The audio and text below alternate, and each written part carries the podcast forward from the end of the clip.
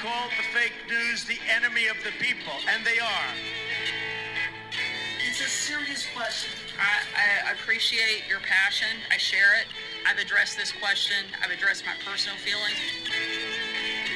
And I want you all to know that we are fighting the fake news. You're listening to Just Ask the Question Adventures in Reporting with your host, Brian Karem.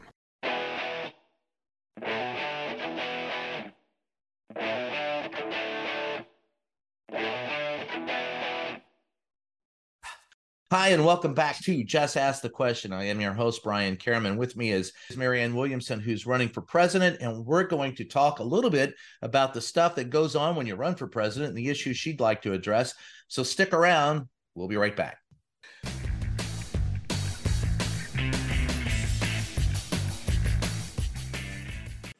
In this modern age of misinformation and deceit, Just Ask the Questions newsletter cuts through the BS and gets to the truth with Brian's in depth articles, columns, and exclusive content not released anywhere else. Get the scoop and stay in the know. Sign up for the Just Ask the Question newsletter now at substack.com slash JATQ podcast.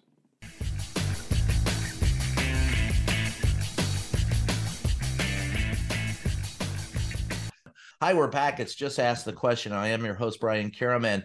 With me, uh, talking about presidential politics, her run for the uh, office of president in 2024 is Marianne Williamson. Marianne, you ran in 2020 as well, eventually dropped out and gave your um, support to um, I it wasn't wasn't Biden, was it? You gave your support no. to uh, Bernie uh, Sanders. Uh-huh. Um, and mm-hmm. so now here we are in 2024, and uh, I, I I guess you're running because you'd like to be president, but what do you think uh, those chances actually are of you being successful?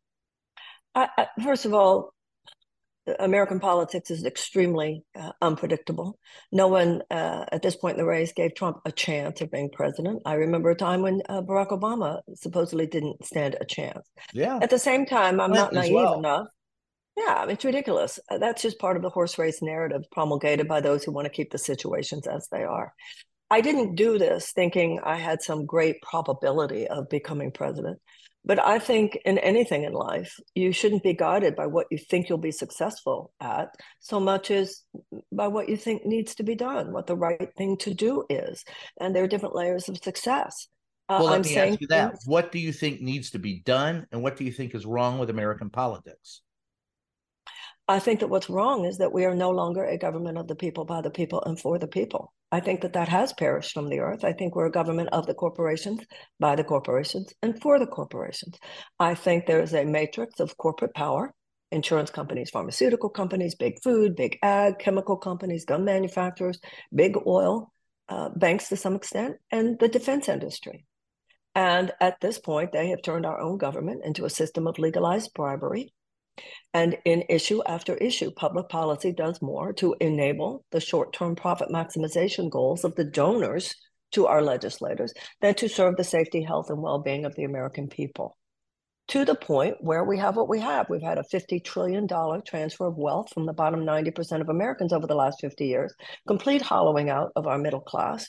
70% of Americans who live with what they call uh, econ- chronic economic anxiety, over 30% of Americans who report regularly skipping meals, 62% of Americans who live paycheck to paycheck, the majority of Americans who can't even absorb a $1,000 unexpected expenditure. Now, we have the fascists at the door here. We have the fascists at the door. This is this race in 2024. It's not going to be so much like 2020. It's going to be like 2016. And I think that the Democratic elite in uh, this country today are doing the same thing they did in 2016, completely blind, completely delusional regarding the amount of rage and despair that's out there. Bernie Sanders spoke to it, and Donald Trump spoke to it, and I'm speaking to it. And if the demo, you know, the elite establishment Democrats, I was reading an article today, they think we're going to win in 2024 by by saying what? Heal the soul of a nation? And by by scaring people that's not going to work the way it did four years ago. The the, who, who, the now risk, who's doing the scaring? Who who you're accusing of doing the scaring? oh well, first of all, it's not a warning that is un, unreasonable. The the warning. No, but you again, said not that I- scaring. I, mean, I I, Okay. I I take it. Okay, what I'm saying is, there's yeah. a there's a, a particular candidate who's trying to scare. Yeah, well, the the, Biden administration is saying, I mean, that's not something like some outrageous uh, opinion. They are counting on warning people of the dangers of Donald Trump. Now, I don't disagree with that. I don't disagree with the neo, with the uh, thought that there's a, a neo fascist threat there. I don't disagree with that. All I'm saying is that that was enough of itself to bring people to the polls in 20, uh, as it did in 2020, to stand in line for seven hours. What I'm saying is that this year is different. And the threat for Democrats in 24 is not de- uh, not Trump. People are going to vote for Trump. Who are going to vote for Trump. Some people are going to vote for him even if he's in prison. The danger electorally for the Democrats in 2024 is how many people are going to stay home if they're not inspired to do something more than to believe that Bidenomics served them. Bidenomics is serving 20% What do you think of the idea, according to the Democrats, that um, the thing that will bring them to the polls more than anything else is that 70% of the pe- American people support a woman's right to choose and have been denied that? Isn't that enough to drive people to the polls? Let's hope so, but I'm I'm not sure it'll be enough uh, completely. I think that that's certainly. I think that that's going to play uh, very well for Democrats. Not that I want to see something as draconian as the Dobbs decision as you know a political opportunity, but I do think it will bring people to the polls in the uh, congressional races and in the senatorial races. But for president, I don't think that's going to be enough to uh, reelect um, Joe Biden. It would be enough, though. Uh, what my agenda represents is a real alternative to fascism. You know what uh, Roosevelt and what is that? said- What do you think is it? Well, first of all, describe for me. Uh, people use this term loosely as they use communism, as they use demo- What define for me what you mean by fascism first, and then tell me what you would do to counter it as a president. when you're talking about book banning, when you're talking about diminishing the rights of people, literally diminishing the rights of people, when you're talking about policies that that purport to believe that some people should have rights in the in the United States and other people should not, that is undemocratic. That is the opposite of, of democracy. When you talk as the way Donald Trump does talk, as though he's he he has the rights of some dictator to say what should be and what should not be. So, what would you do to counteract that? Well, I agree with uh, Franklin Roosevelt, who said we would not have to worry about a uh, fascist uh, takeover in this country as long as democracy delivered on its promises. Our problem is that democracy is not delivering on its promises. If democracy were delivering on its promises, we would have what every other advanced democracy has universal health care, tuition free college and tech school, uh, guaranteed uh, sick pay, subsidized childcare, paid family leave, and a guaranteed living wage. We have got to offer the American people more. You can't say to I- people I- who I are understand that. I- struggling to feed their I'm sorry, I understand that, and and and I I do apologize for interrupting, but you make interesting points, so I want to kind of hammer them no, home. But that's all right. Um, and and and I'm sorry too, but here here you go. So you say that you would deliver on those. All right, you have just involved a matrix of elitism and corporate uh, uh, ownership of the American uh, democracy. You know, uh, and so not having a democracy. So if all that you say about universal health care, things people are generally you know in favor of but how would you get there as president because that seems to be you know the question that everyone has on their mind is all right you say you're against fascism. That's a good thing. And donald trump i'm not going to argue with you there. I covered four years of that administration. He tried to take my press pass. I had to sue him in court three times. I, i'm all there with you on that. But how do you get to the point where you defend democracy and enact those things that you say that we need? Because if corporate sponsorship uh, keeps it from happening, you have you you, you have quite a, a problem. So how would you deal with that? The president does not have a magic wand. We don't want the president to have a magic wand. No, I the agree. president, yeah, no, and the president is, you know, one of three co-equal branches of government. Nobody who hears me uh, thinks that I'm saying or believes that I can just go in there and say, "We're going to have these No, things." but what I would you say do? so. I understand that. Okay. First of all, it, it depends on what any president, I don't care who it is, uh, a lot's going to be different whether you have the party in power versus uh, your party not in power in both the House and in the Senate. Uh, and obviously, even if you have both houses, Biden had both houses uh, for his first two years. On the other hand, he had Manchin and Sinema. So, no president, the president lays out her vision.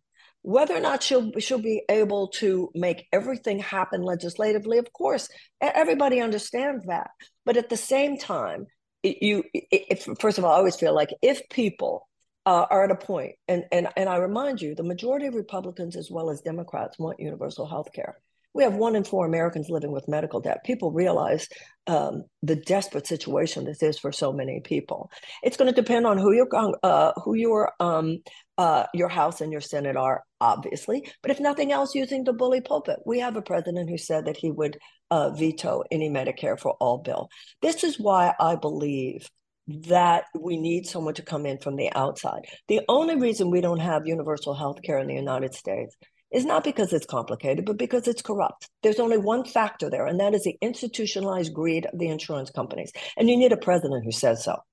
And the only reason we have 1.3 million people who are rationing their insulin in this country is because the institutionalized greed of big pharmaceutical companies. The only reason we have carcinogens in our food is because the institutionalized greed of of a big food. And okay. you need someone who's going to come that... in from the outside, not worrying about whether or not you know, oh, they're not going to donor, uh, be our donors. They're not going to primary. That's why you need somebody to come in there for four years who's going to lay it down the way it really is. And that's well, the kind of president that I would be the that being said the biden mm-hmm. administration mm-hmm. recently talked about you know there are 10 drugs that they've renegotiated lower prices for uh, and that and so what would you do and they're making they're touting that very heavily so mm-hmm. as battling but you, pharma but so the question okay. is what would no, you no no no no, you no, don't no, agree. No. You no, and I don't. It's not even a matter of I don't agree. You don't either. You know the truth of that situation.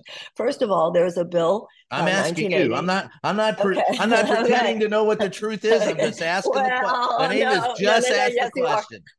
Okay, and there are there are uh, situations where they could use the march-in rights right now.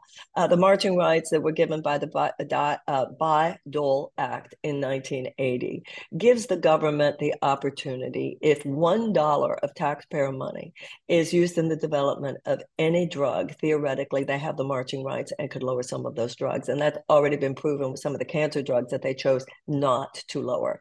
As far as those 10, 10 drugs, let, let's go back the government should never have given the pharmaceutical companies the power they have, given away their power to negotiate.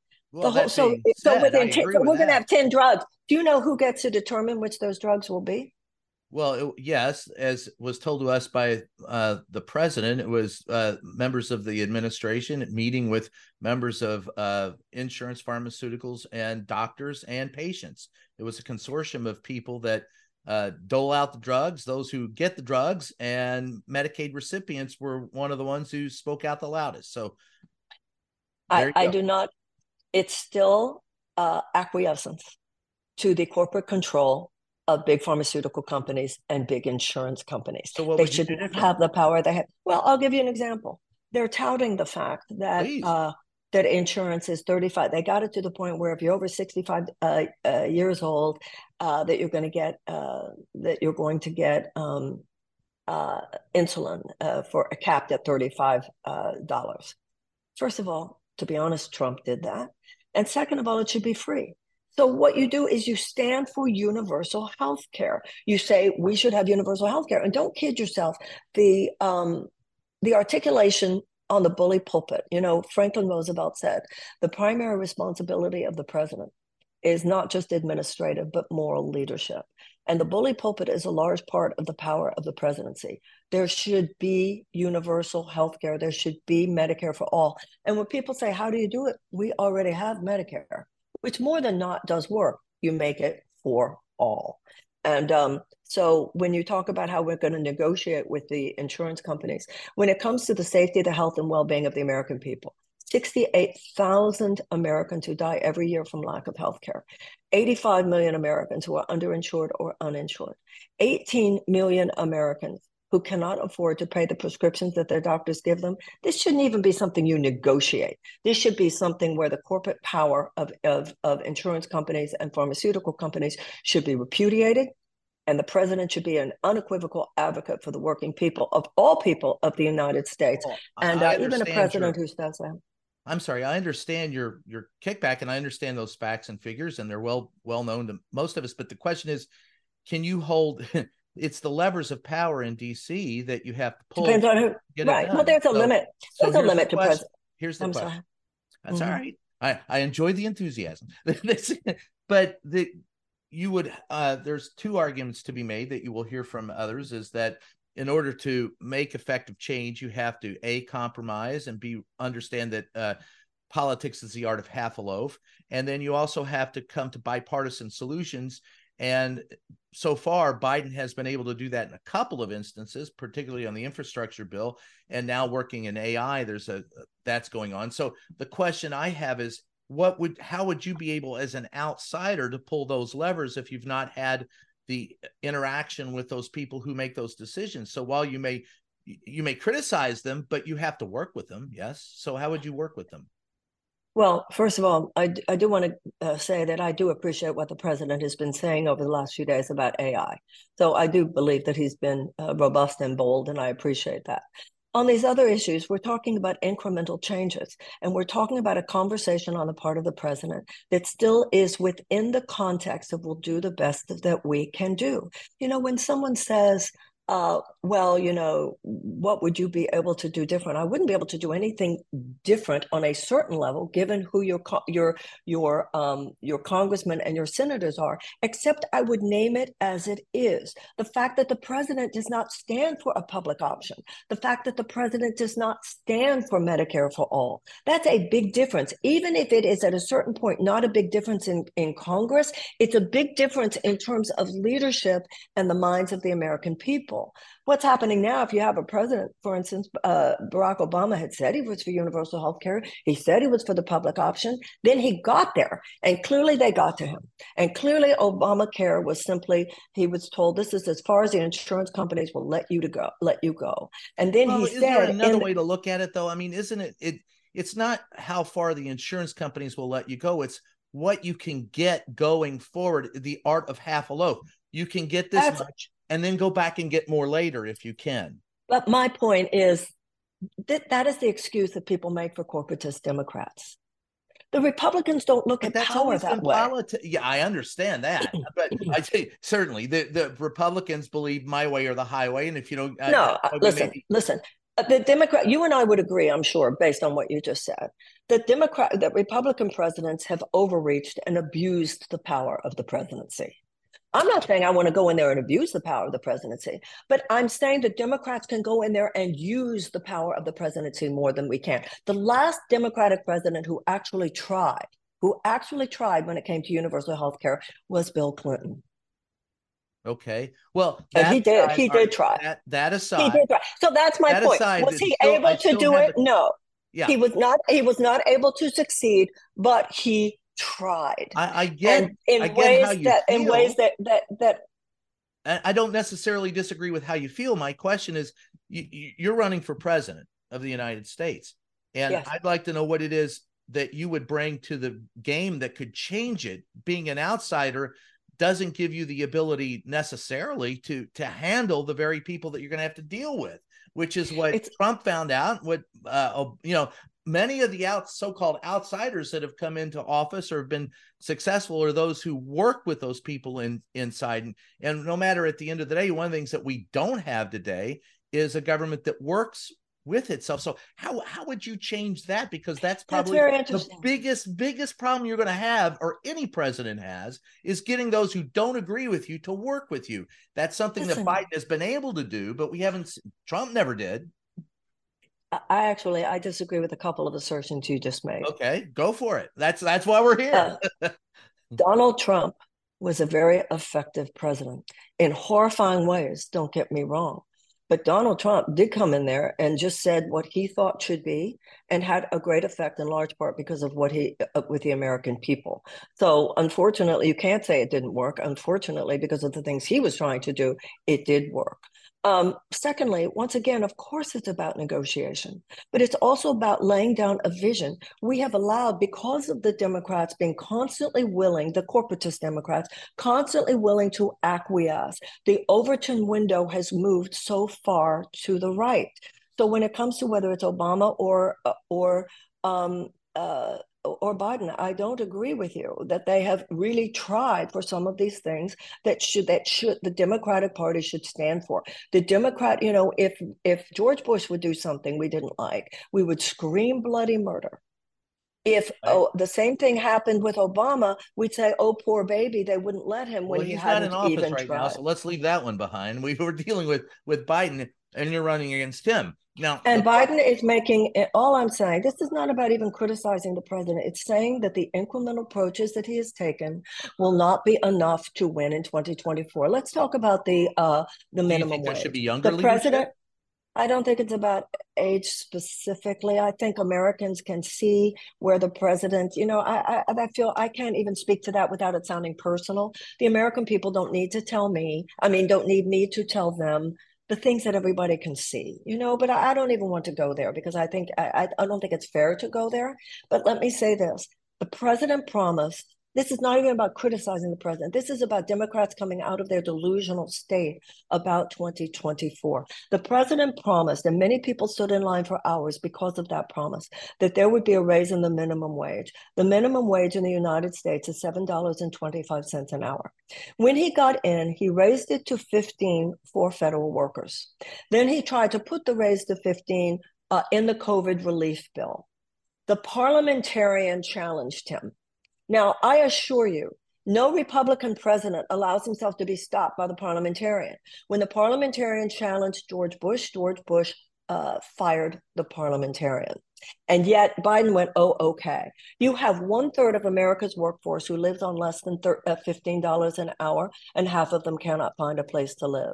It's not even about attacking the president. It's about attacking this notion, this codependency with the C, uh, DNC that makes any corporate, it makes any Democrat feel, oh, as long as we all just force it, Trump, uh, Biden can win. He is at 37% in the polls. And even with 91 indictments against Trump, the president has not been able to consistently break even with him in the polls. At the very least, we should be having a more robust conversation about what might be a better agenda. And I can tell you, as someone whose conversation is deeply suppressed, and I do appreciate your having me on.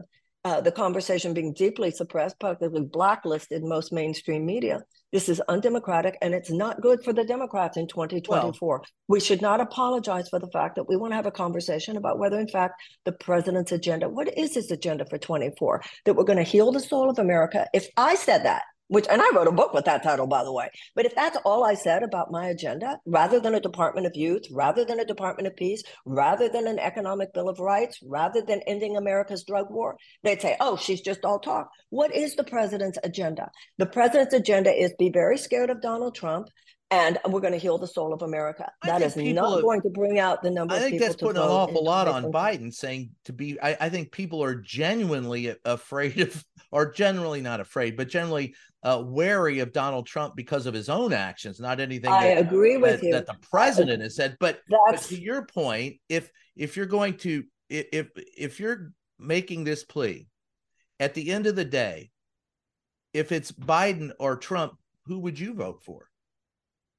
Oh, of course I would vote for Biden if it was Biden or Trump. That without Okay, that so let's Yeah, let's I start with that because you talk about the mainstream media. One of the I, I I hate that term. There's corporate media, and then there's look everybody's mainstream. I I I Okay, I- okay, corporate media. yeah. uh, corporate the media. idea I of mainstream. Yeah, I, no, that's all right. Yeah, That's corporate, my corporate media. my term for it. Um, and I use that because mainstream media seems kind of nebulous to me, whereas corporate media, You're right.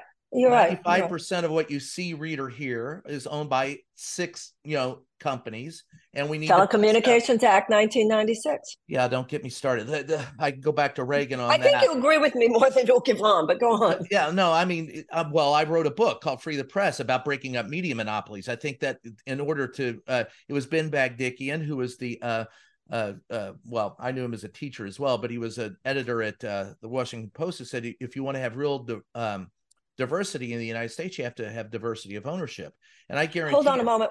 When I was a child, The same company was not allowed to own the TV station and the Exact- radio Well, station. that ended with. Ronald Reagan. That he that started with Ronald Reagan. And the Fairness Doctrine being repealed. And then Yeah. the Telecommunications Act, though, was, was Bill Clinton. So at this point, we have forget the corporate monopolization. Every, But every I- single president since Reagan has contributed to the demise of the First Amendment. I couldn't agree more. single one. Well, the, the every there's this whole issue of trickle down economics and what Yeah, it has done. well, it started with the bullshit, too. I- Republicans, but no president, no Democrat has stopped it. No, that's true. But uh, uh, even his own vice president called it voodoo economics. But that's another story. Uh, and and unfortunately, I'm old enough to have voted in that uh, election, so I do know that what happened then. But to your point about uh, you, you are viewed in um, corporate media and and among uh, as a you know uh, crystal worshiping guru who uh, is Mhm. out there, and partly because of some of the things that you've said on the campaign trail and in uh, debates, but partially because how you've been, like I said, on your uh, uh, on your Wikipedia page. These are preconceived uh, notions of who you are. What, what is wrong with those preconceived notions? How would you correct them? Well, I've written 15 books. I've given thousands of lectures, many of which are online, and you will not hear the word crystal once. Okay. People opine people opine about my books who clearly have not read them. Um, the view of me as the crystal lady, the wacky one, uh, is a created narrative. It comes out of the PR uh, machine of of that corporatized. I call it the political media industrial complex, and it was used on the last campaign just to deride and to mock. Uh, to it's fairy dust that they throw in the eyes of people. Nothing to see there. Go, don't go hear her. She's crazy because their idea of qualified is someone who is who is one of their club and qualified to maintain and perpetuate the system as it is. And this time it's uh, even worse. I mean, there is the politics of personal destruction, character assassination, and um, especially in the age of, of online, even like what you and I were talking about before, you can't change a Wikipedia page. So uh, I think that uh, it, it's very dangerous, actually. I All am right, a, on, um, on, on that note, we're going to take a short break. And when we come back, I want to talk to you a little bit about Eagle Pass and the border and a few other issues. So stick Great. around. We'll be right back. thank you. Thank you.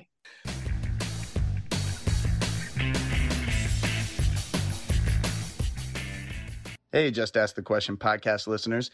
If you've got a second, head on over to Twitter and follow our official page, JATQ Podcast. That's JATQ Podcast. In this modern age of misinformation and deceit, Just Ask the Questions newsletter cuts through the BS and gets to the truth with Brian's in depth articles, columns, and exclusive content not found anywhere else. Get the scoop and stay in the know. Sign up for the Just Ask the Question newsletter now at substack.com slash JATQ podcast.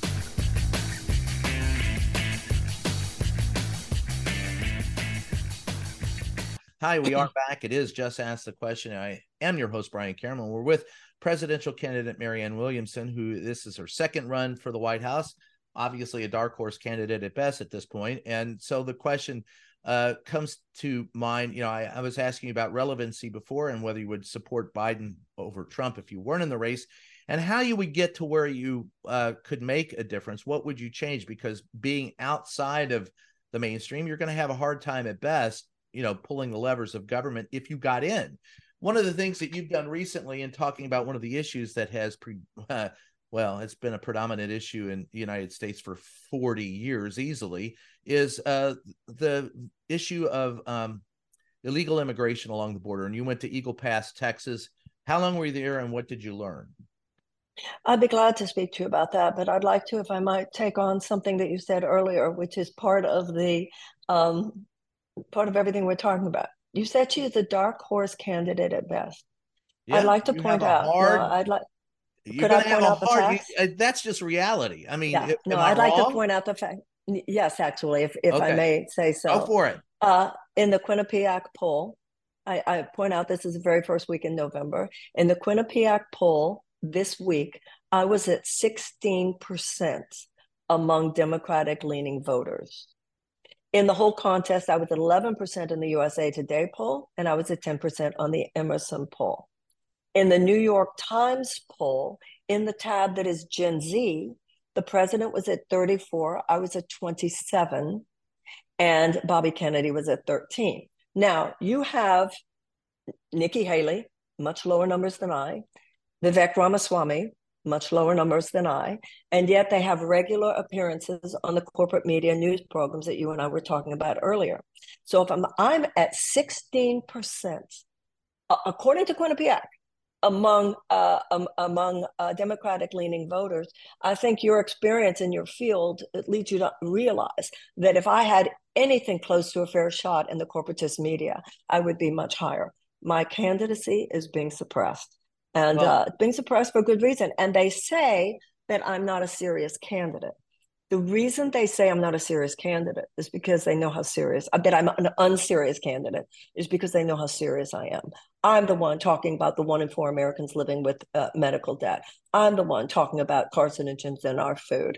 I'm talking about the threat to American children. I'm talking about the fact that we're ramping up that, fossil fuel extraction at a time when we should be ramping it down. I don't think it's that the issues you discuss are unserious. They just think with 16%, it's unserious to look at you as as a rival to to at least that's the way I take it from when I cover politics. They're they they may be painting you as unserious because of crystals and all that other stuff. I I get that, but among reporters, it's uh, you have hard time getting traction because it's just sixteen percent. That's where that's mm, well. I don't. I, I think there are serious, uh, uh, serious reporters who would uh, actually disagree with that. Okay, but but let's talk about Eagle Pass. If you if, okay, there, where, what did you? How long were you there, and what did you see, and what did you learn? I was there for a full day, and uh, I have to tell you, it was a very uh, it was kind of a profound experience. In what way? And it was it. Well, first of all, you know, like with anything else, I mean, why do you go to the border? By the way, why did Kamala not go to the border? Uh, what was that about? Uh, you know that, that she well, was. What was what was you? What were you about? my experience. Okay, I'll ask her. Okay. I expected the situation to seem far more complicated than it is. Uh, what I saw was the racist policies, and I mean racist policies of Governor Greg Abbott, who is joined in those policies with people such as DeSantis. He is overriding federal jurisdiction on that side, on, on that Texas side uh, of the land, the public park uh, of the Rio Grande, in a way that's extraordinary. But as one public official from Eagle Pass put it to me, he said, We feel oppressed by the state government, but we feel abandoned by the federal government.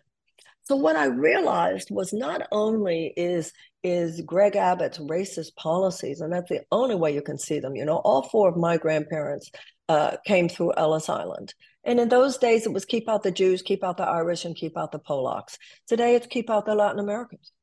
So it's the same thing. So the problem to me is that the Biden administration and the corporatist Democrats in general, instead of creating a counter narrative to the racist policies of the Greg Abbotts of the world are in this subject, as in so many others, seeking to play to this mythical center. We can be tough too, with the president doing such things as building more wall. So, what you see when you go to Eagle Pass is believe... that the process. Go ahead. I'm sorry. Go ahead. When you go to Eagle well, the processing center, the processing centers could be right there. Right. And that's what they what they show you. And there are people in Eagle Pass, uh, the local officials there, the local cultural leaders, political leaders, certainly the Democratic leaders, who who understand the people, who understand the situation. Remember, it is statistically proven that when immigrants come here, if they are given help uh, just to integrate within one year, statistically, they are self sufficient. And if you look at the entire immigrant population, they are much more of a contributor to the US economy than any kind of suck on it. So it's just a full on. on the, I'll give you this. And now, look, I'm going to give full disclosure here. I lived and worked on the border for quite a while. And wow. I think all of you are screwed when it comes to border policy and you have not a clue but you are the closest i've heard to touching to it i am often told that they are lazy and don't get jobs and then that's I'm, just not true and they suck up you know social services then i'm told that they are uh, taking all the jobs from americans here's the truth. And here's what bothers me about anyone who wants to talk to me about border policy. And uh, this has been around, it's not, this is not a crisis. This is situation normal. That's exactly since right. the 1980s. Thank you. And Thank it you. has been ongoing since the the crash of uh, uh, the oil economy in Mexico in the mid 70s. So, what happened in 1985 and 1986? Congress actually worked together in a bipartisan bill, the Simpson Mazzoli Act. Simpson was Republican from Wyoming, Mazzoli, a, a Democrat from Kentucky, got together and said, listen, if you really want to solve some of these problems, the simple fact of the matter is, is we can't punish the poor people that are coming across. It is the large American corporations that are hiring them that, eh, in, in effect, hold up a help wanted sign. And so the Simpson Mazzoli Act was created to it provided a pathway for citizenship, which Ronald Reagan signed the bill in '86, and he gave amnesty to six million people. Gave amnesty, and then built ways to become citizens, but at the same time provided heavy fines for the American companies who hire illegal immigrants. And guess what? That's never, ever been prosecuted. We still hold up a help wanted sign. And the fact of the matter is, is that this is the new slavery. This these That's people right. that come across are at the bottom of the economic barrel. They make our economy possible. So you and I aren't paying $10 for each tomato because we have to pay people more than we pay them to make you know to pick the tomatoes. Or construction sites your houses are cheaper because we pay under the table to illegal immigrants. And at the same time this simpson mazzoli bill was just a first step. They plan to go further because one of the carve outs in the bill was for third party uh, freelance construction workers right? You weren't technically a you were contractors. You weren't technically an employee. So you couldn't come after my large company because i just hired another company and they hired them. That has never been addressed. Both parties benefit from this. Both parties kick it the can down the hall. And quite honestly going to eagle pass texas for one day i i applaud you for going to the border but these people who live on the border, Nuevo Laredo and Laredo were considered sister cities, right? There were there are relatives in Laredo that haven't seen their relatives in 10 or 15 years because of the drug wars. You want to address and, and they leveled northern Mexico, destroyed it because of, of our demand. It is the American demand for the labor and drugs that provide the I that are the more. problem. So if you're I going to deal with it, deal with that. Uh, The simple Well- fact the matter is, we don't deal with that. Okay, so, so, that's my one of- preach on that issue. Sorry. Actually, when it comes to everything you just said, I agree with you 100%. You heard me say a few minutes ago that one of the pillars of my campaign is to end America's drug war. I want to help the United States look in the mirror. First of all, look at how much legalize drugs. I just said that. I'm trying to Yeah. tell you that is my Yeah. campaign. Uh, okay, so first of all, uh, well, say it. That, if you, I want to see the I I see the commercial where Marianne Williamson goes, legalize It's- drugs. wait a minute, Brian. I did say it a few minutes ago. Yeah, say it in a commercial. Say it loud. Say it I- I- proud. It, I do actually. Okay. I do, and I do say it uh, in my website, and I do say it in my talk. So let's go back a little.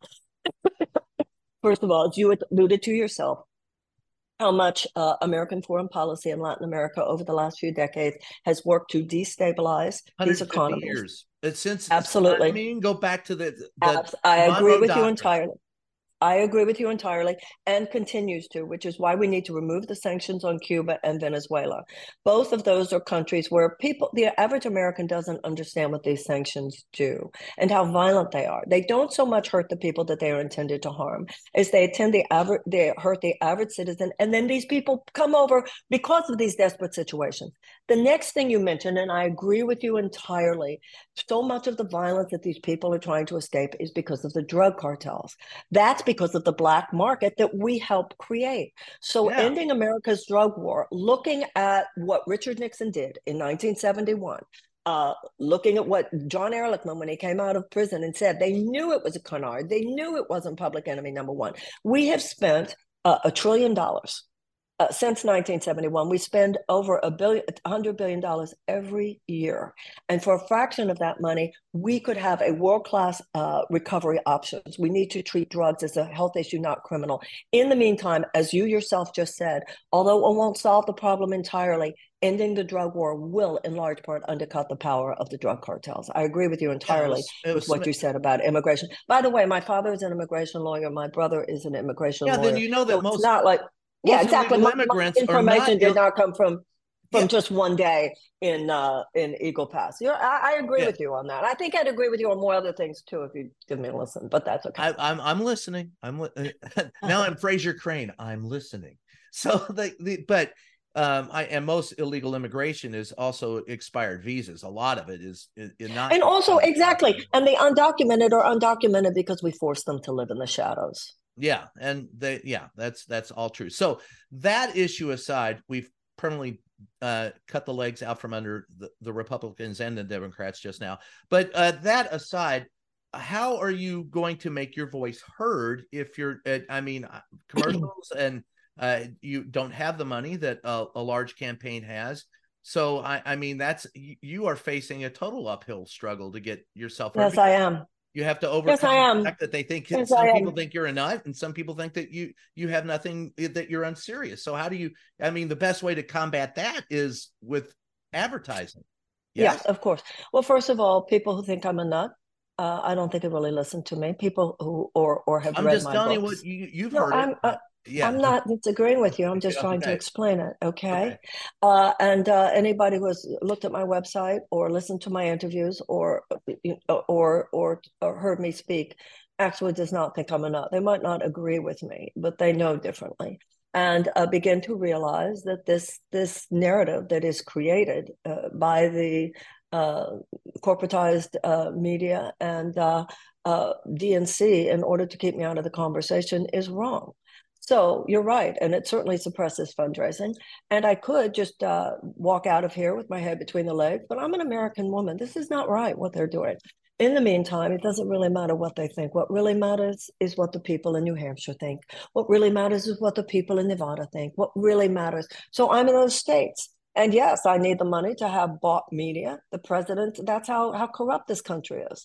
Uh, you know, the president did a $25 million ad buy the other day. It's all dark money and all of that stuff. No, I don't have that. But I go back uh, to that 16 So how are you doing in New Hampshire? You're sitting now, having covered New Hampshire, I know how mm-hmm. that, I, I, mean, I've covered those mm-hmm. for years. You mm-hmm. are meeting in coffee shops, you're at, at mm-hmm. PTA meetings, churches uh, my friend Cindy has a has a dinner. You're going to that. There may be five or mm-hmm. six. I mean, you're mm-hmm. working very small crowds to medium sized crowds. In mm-hmm. uh, and so how what's what's your reception among uh, New Hampshire voters? People who hear me, I'm golden with people who hear me.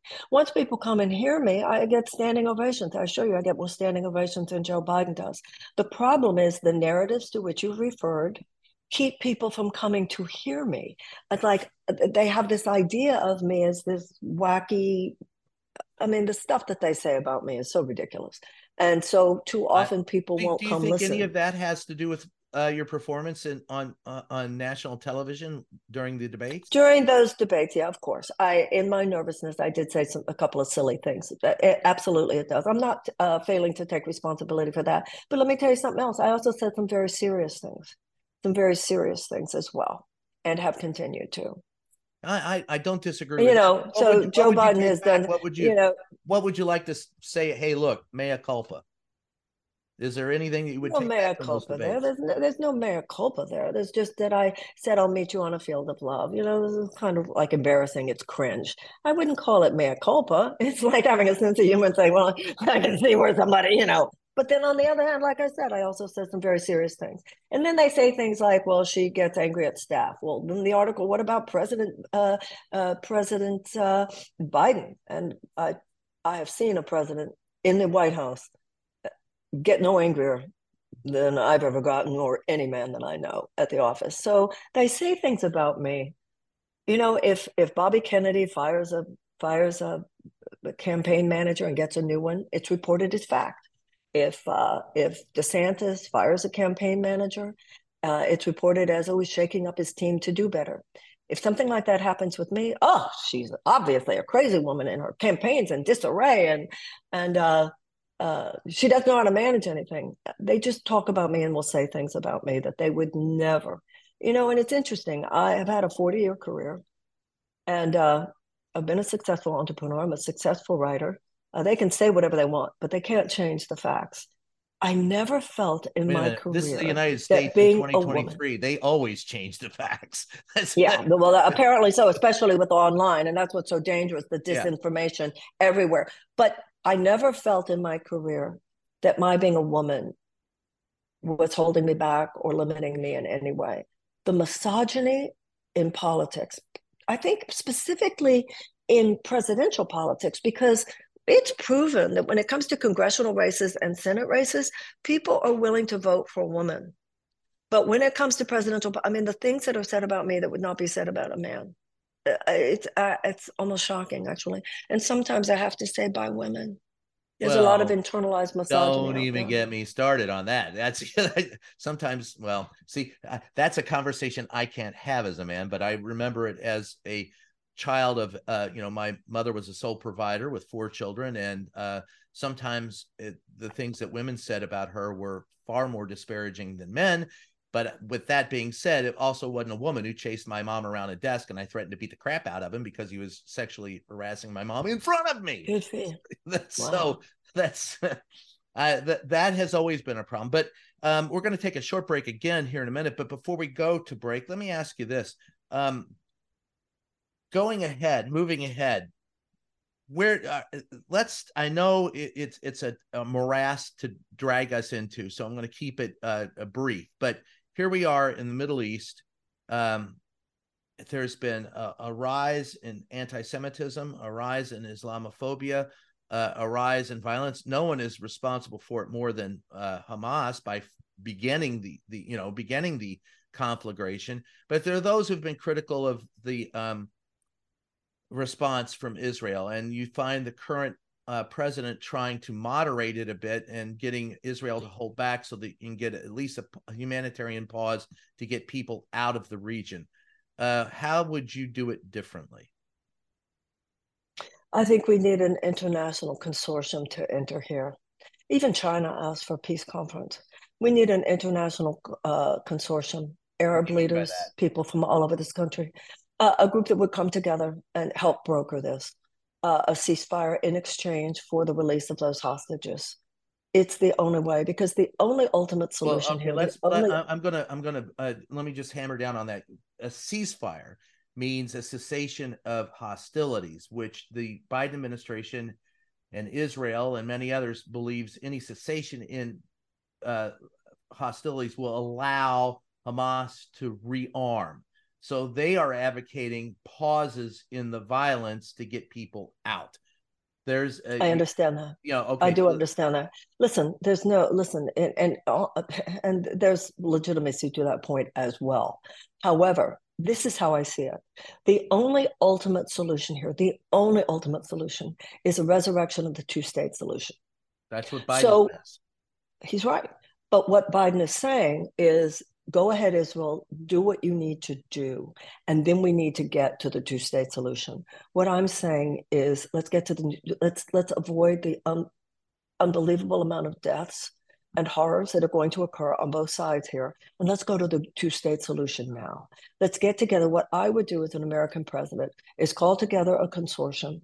Uh, the abraham accords themselves prove arab countries don't want this either no no people they don't want this either this is not helpful for that region and to to to create at least a conversation about a, a, an ability to broker this in such a way that we go straight over to a two-state solution, which is the only thing that ultimately can happen here anyway. And that is the path that I would be uh, seeking to.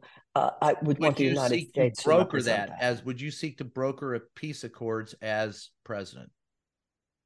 Well, of course, but many and Democratic presidents. I mean, it, it, Clinton t- tried, and and uh, you know others have tried. I think the one, the American president, to be honest, who, if you look back and go, which one had it most correct, was Jimmy Carter. Yeah, he brokered it at Camp David. He won, you know, mm-hmm. Nobel Peace Prize. But also the way he continued, even in his post presidency, to yeah. talk about this. Well, he's yeah. much more uh, appreciated now and respected now as a former president than he ever was mm-hmm. as president. Mm-hmm. But, but, even on this topic, yeah. interesting. So we're going to take a short break and we come back. Okay, thank you. The conversation with Marianne Williamson, candidate for president on the Democratic ticket. Stick around. We'll be right thank back. Thank you.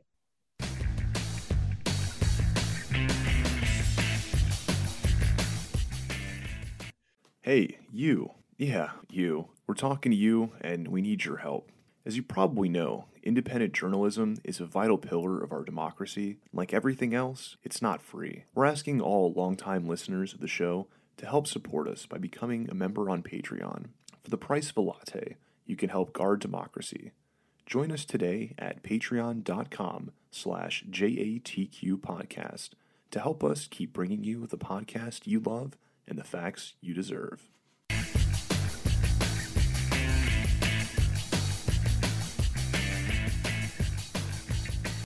Hi, we're back. It's just ask the question. I am your host, Brian Karem. We're going to ask Marianne Williamson, who's running for president, if she's seen the new Beatle film first. Have you have you heard the new Beatles song? Oh, that new song. I saw about half of it. Yeah. You, you a Beatles fan? Oh, of course I'm a Beatles fan, but that was so sad, you know, just to hear the way uh, Paul was talking, and yeah, it always makes me sad. The video yeah. itself, the video for the song, I just we I just did a interview with uh, John Fugelsang and James uh, uh, Rosen, and we were all talking about as Beatle fans how much we enjoyed it. I had to ask you because you're a uh, you you have to be like me, an original uh, Beatle fan, the generation that saw them on the Ed Sullivan Show. I remember I, I was, and I remember the night in 1980 when John Lennon died. I oh. remember it like it was yesterday. Yeah, you, there was. I was at uh, my college radio station. I was doing a radio show. Halfway through the show, I got a call, and there was a uh, yeah. dinging on the AP alarm, and they said that John had been shot. And mm-hmm. so I got uh, Roosevelt Hospital on the line, confirmed that he was mm-hmm. dead. Played four hours of uh, Beatle music, and then uh, flew to New York and stood in line and mourned for several days. There, and what was wild about that is there was um, Siskel and Ebert showed up at our college and did a, a speaking engagement about a year later, and they were talking about um, the Manchurian Candidate as a movie and how much mm. it reminded the original one. The, the original, original, one was a good one. Whoa. And um and how it was scary for them to watch that and then see what happened to John F. Kennedy. And I think it was Ebert who said, he goes, for my generation, uh, the death of of John F. Kennedy represented for me when childhood ended and adulthood began. And I think of December 8th, 1980 as the same for my generation. I was yeah. at that point in time, I realized childhood had ended and adulthood had begun. And it was a sobering reality. That's why that song, American Pie, became the biggest seller. Oh, that was um, that, that was different though. That was about that was about the the day the music died, which was Buddy Holly in 1959. And he wrote that song in 1970. Did you know that? Did you know? Hey, there you go. but no, because there was a there was a reference to Jackie Kennedy in that song. No, that There's that a... song is about that song is all about the day the music died. It's about Buddy Holly. That's yeah. That. But then what about the reference to Jackie Kennedy? Um, I don't remember the. Yeah, there's a reference to. Yeah, to but anyway, the point I am the generation that uh, for whom those who held aloft our greatest philosophical dreams uh, within the political sphere were shot and killed in front of our eyes. Yes. And I think that there was a loud unspoken message that came with those assassinations. And in a way, those bullets psychically struck an entire generation. And that message, and in case we hadn't gotten the message, they killed the, kid, the kids at Kent State to make sure we would get the message. And that message was there will be no further protest. Uh, you will do whatever you want within the private sector but leave the public sector alone to whoever wants to control it so bad that they will kill in order to do it. And that didn't mean so much that we went into a state of adulthood, but we went into a state of, I think, a prolonged PTSD. And I think that our generation kind of did what we were told to do. And we really? just poured this prodigious uh, talent uh, and skill into the private sector. But I think that there's something very significant going on right now. And that is? Uh, because I'm of that. Well, at this point, we're actually scarier of the thought that on the last day of our lives, we're going to have to face the fact that we didn't do what we came here to do. That that's actually scarier than the thought that they might kill us if we do. That's an interesting thought. I, I have often thought that um, you do. I like what Jimmy Carter said. You do what you can with what you can for as long as you can. And well, you know, there's an old rabbinical saying: "You are not permitted to uh, no, you are not expected to complete the task, but neither are you permitted to abandon it." Yeah, well, it, it, and that's not why I'm going away just because the DNC wants me to. Well, let's talk a little bit about that. You talk about um, uh, the other. There are now two other people on uh, on the the docket to run for president in the Democratic Party, other than you and the president. We have uh, Robert Kennedy Jr., who is denied. No, Robert Kennedy is running now as an yeah. independent. Yeah, I'm sorry, he is independent, and and yeah. uh, uh, what's his name from uh, Dean Phillips and Cenk Uygur. Yeah, so tell me about them. Well, Cenk is a friend. Uh, and uh, Cenk and I agree on a lot of things politically. Um, he's, he was not allowed on the ballot uh, in uh, Nevada or in New Hampshire, but he's taking that to court. So we'll see. As far as Dean Phillips is concerned, uh, there are a lot of people asking, why is he doing this? And one theory is in order to undercut uh, any uh, embarrassment that the president might feel if I or someone else uh, does too well in, in New Hampshire. I don't know. I hear he's a nice man. I don't see any raison d'etre uh, for his campaign. Well, he says it's because uh, unlike, of age. He thinks that there needs to be new leadership, and and let's be honest, we're going to talk about age. Look, I.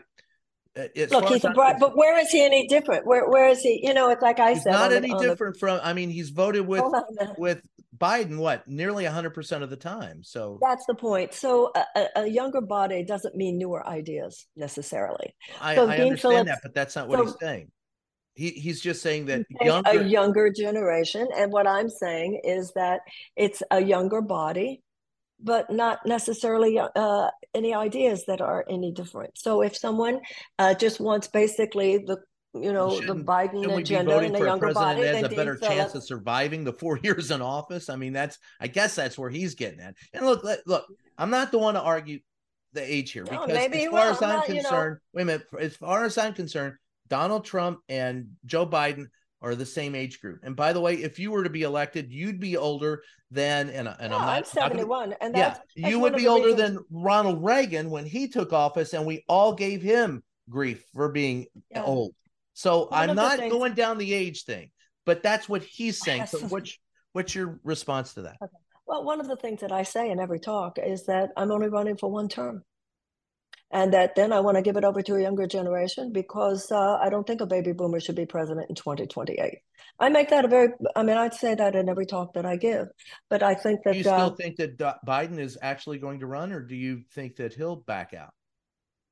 and be a one-term president? I don't have any inside information. Uh, you know, I mean, there's so much scuttlebutt and so much talk and so much gossip. Some people say, you know, everybody says everything. Uh, who knows? All I know, I want to keep my. I, I know that whether the president runs or whether a younger, shinier version of him runs, uh, I have the agenda that would win in 2024 and that would be represent economic fundamental economic reform. And I agree with uh, with Franklin Roosevelt. Alleviation of stress is not enough. We need fundamental economic reform. So anybody that goes up there, and also anybody that goes up there now, like a Gavin Newsom, who's going to come up and say, I'll take on the insurance companies. Oh, really? Because you wouldn't take on the DNC. You didn't have the courage to take on the DNC, but we're supposed to believe you have the courage to take on big oil. No, I think that I'm still the best candidate, no matter who they put up. Well, that's uh, and so. What would you do if you're not the president? You'll support the president. What would you go out speaking for the president? Do you would you support the Democratic uh, uh, whoever it is, the candidate on the Democratic Party, and go out and put put some energy in. As you said, it's not abandoning the fight, but uh, continuing the struggle. Would you do that? No, the day they asked uh, President Biden if should I be the p- uh, candidate, would he support me? On that day, I think it will be fair to ask me if if he's the candidate, uh, will I support well, him? He's already the uh, president. Right? So yes, I mean, and he may or may not be the candidate in 2024. Right now, I'm running, but you did ask me would I vote for him if it was between him yeah. and Trump, and absolutely, I would vote for for. I'll, I'll, be voting for the Democrat. I can tell you that much. Well, that's I, I, okay. You're a Democrat. That's what I would think. So, but my question is, what? All right. So, at the let's finish this with this thought. What would you like people to know about you that isn't known? And what would you do? What can you do? Do you have enough money to put out advertising? What would you do um, going forward to expand your appeal? Mark you mind you here's the what many voters see at this point. Many voters see a danger or a or a solution with donald trump. And those who support him are vocal. They are uh, energetic, and they vote. You have said that the biggest problem in the Democratic Party in 2024 is voter complacency. So, what exactly would you do to, at the end of the day, to erase or to eradicate or to alleviate voter complacency in the Democratic Party? That's a long run. no, the answer is run. And that's what I'm doing. I am my candidacy, not me personally, my candidacy is the antidote to voter complacency because I am proposing a genuine alternative, a compelling genuine alternative to what the Republicans are offering. I'm offering an economic bill of rights with universal health care, tuition free uh, uh, college loans, subsidized child care, paid family leave, guaranteed sick pay, and a guaranteed living wage. I'm offering the idea of a Department of Peace, a Department of Children and Youth. I'm offering uh, an agenda to uh, end the drug war.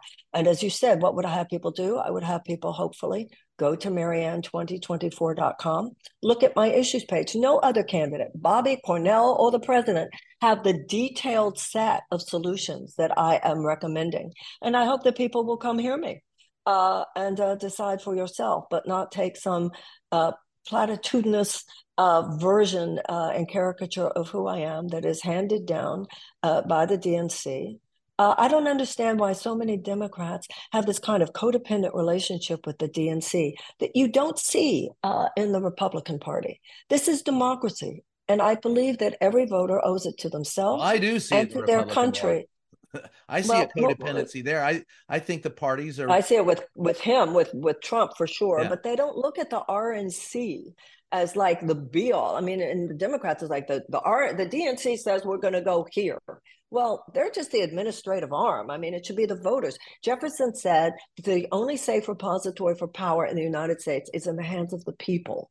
And it should be the, the, the role of the of the political and party traditionally not today. is to stand in the exactly. They should stand in the back and let the people decide, and then they step forward. Starting in 2016, with the suppression of Bernie's campaign. Well, Adams 20- didn't even want to see a political party. He said he thought it was the biggest threat to democracy. Yeah. And uh, and Washington, in his farewell but, address, forecast he said that it would form factions of men more loyal to their party than to their country. Yeah, and uh, unfortunately, also, that is happening. I was also in uh, Chicago. Was it Chicago or Philadelphia? The night uh, 2016. Um, uh, Philadelphia I was there in that uh, Democratic National Convention when the Bernie Bros said that if uh, Bernie didn't get the nod, they were voting for Trump. And as much as anyone else, that dissatisfaction did help drive people towards Trump. So, that- what I would say to that, and I certainly did vote for Hillary in the general, absolutely. But what I would say to that, if the DNC had simply kept their hands off the scale, I don't know who would have won. I don't know whether Hillary would have won the, uh, the primary or Bernie would have won it. But Trump would never have been president because there would this cynicism and anger would not have been aroused. The DNC should have left, kept their fingers off the scale, and the they DNC did it again in Trump. I'm blaming the DNC. What I'm blaming the DNC for, which by the way they admit having done. They're, it's not like they didn't admit in court they did it. They just said we're a private corporation, so we have the right to do it. I'm saying if they had not put their fingers on the scale then either Hillary or Bernie would have won the the uh, primary, and I think that more Democrats would have showed up to vote. That's what I do believe. Now, I, I believe that Donald Trump and the uh, Republican Party did a great disservice to the country. I think those dissatisfied voters who wanted Bernie and did not accept Hillary accelerated it and but it was the Republicans who went for 20 years of tearing because they knew Hillary wanted to run for office. There was a character assassination job that went on for 20 years. You talk about what's been done to you. This is typical in American politics. This is not particularly to women. It well, but, yes, particularly towards women. But look, we love in this country to build up icons and then to smash them down. So well, I look forward to the building up part in my in my case. But I, I, I, I this is the issue well, I have. Were, no, no, wait a minute. Before that, before you were on the stage and and during the debates, there was a lot of talk about you, and it was a lot of it was positive. That's why they tore me down. That's why they tore me down. Well, and and like you said, some of the the you know from a place of love, some of the things that you said help hasten that don't you i mean you've you've accepted i that. didn't say anything i didn't do anything ridiculous any more than what joe biden does when he smelled too many little girls hair i'm sorry it's what they I'm choose to focus I'm on. Not, I'm not disagreeing with what you're saying. I'm just saying you've accepted the fact that part of what you did led to yeah. where you are. But what I, but but that's my point. But if your point is is that you aren't able to get away with it, and men are. No, that was not actually the point I was. Oh, okay. The point I was going to make is that in life, just as when you said to me, do you think anything you did gave made you know gave them ammunition? I said yeah absolutely. When it comes to the democratic party what is the reticence to say well what could the democratic maybe there's something for the democratic party to look at here as well. And there's such a, a resistance to that everything you're saying about the attacks on Hillary for 20 years are true. Everything that you're saying about people saying, well, I'm not going to vote for her now, all that's true. Jill Stein, all that's true. But it is also true those things can all be true. Yes. That the DNC suppressing the candidacies that it doesn't choose are creating a lot of the problems. And I'm telling you something, it's creating problems for 2024 too, because a lot of people are seeing what they're doing to me and they're they're not liking it and well, they're not happy. There's a real fear that 2024, I mean, uh, Biden says we're at an inflection point. He's hopeful for the future. I, I want to see us get through 2024 right now. Congress is a mess, a flicking freaking mess. And uh, I don't know how any of this boils out. The next year is very interesting. Too many plates spinning. You said at the beginning of this interview, predictions are hard to make. I agree. I don't know where we're going to be a year from now. I, I doubt that anyone can say for sure. Um, I, I, think it's probably one of the most tumultuous times since 68 and uh, in, in my lifetime. And and I can only imagine what 2024 the election looks like. But that being said, you do understand that there are a lot of people, majority of people who don't like Trump, who will take Biden because he's not Trump and not look any farther past that. And then there are others who don't like Trump, don't like Biden, and will stay home. We are the only country I know of that believes that 50% voter turnout is a good voter turnout, which means that in if only 50% show up to vote, that means 25% plus one will get you elected which means uh, only a quarter of the people need to support you. Donald Trump has 28% support in the Republican Party, is 20%, 20 something percent of registered voters. That's the fear. That's what everyone's talking about. So how do you you battle that? By saying to people, come hear me, come listen to me. Because what I'm proposing to the American people is the best option for the Democrats being able to defeat the Republicans in 2024. There you go. That's a great way to finish. Thank you. That, that, should that should be a, that's a bumper sticker. I have an idea for how to win in 2024. I have a better. Well, that's listen. exactly why I'm doing it. When people say to me, "How can you do this? Don't you realize the fascists are at the door?" My answer is, "That's why I'm doing this." And with that, again, Marianne, thank you for joining us. It's been a thank very you. wonderful conversation. Um, so I, I wish you the best of luck and love thank to have you. you. back and we'll talk some more if you're up for it. Thank you. All my best. Thank you. All right. Thank you very much. The name of the show is just, oh, wait a minute. Where do, you want to plug where people can find you online? I'll oh, you thank you. Yeah. Thank you so plug much. Away. Yeah. People can find me at marianne2024.com. M A R I A N N E, marianne2024.com. Thank you. Thank you very much. The name of the show is Just Ask the Question. I am your host, Brian Karem. Thanks for joining us, and we will catch you next time.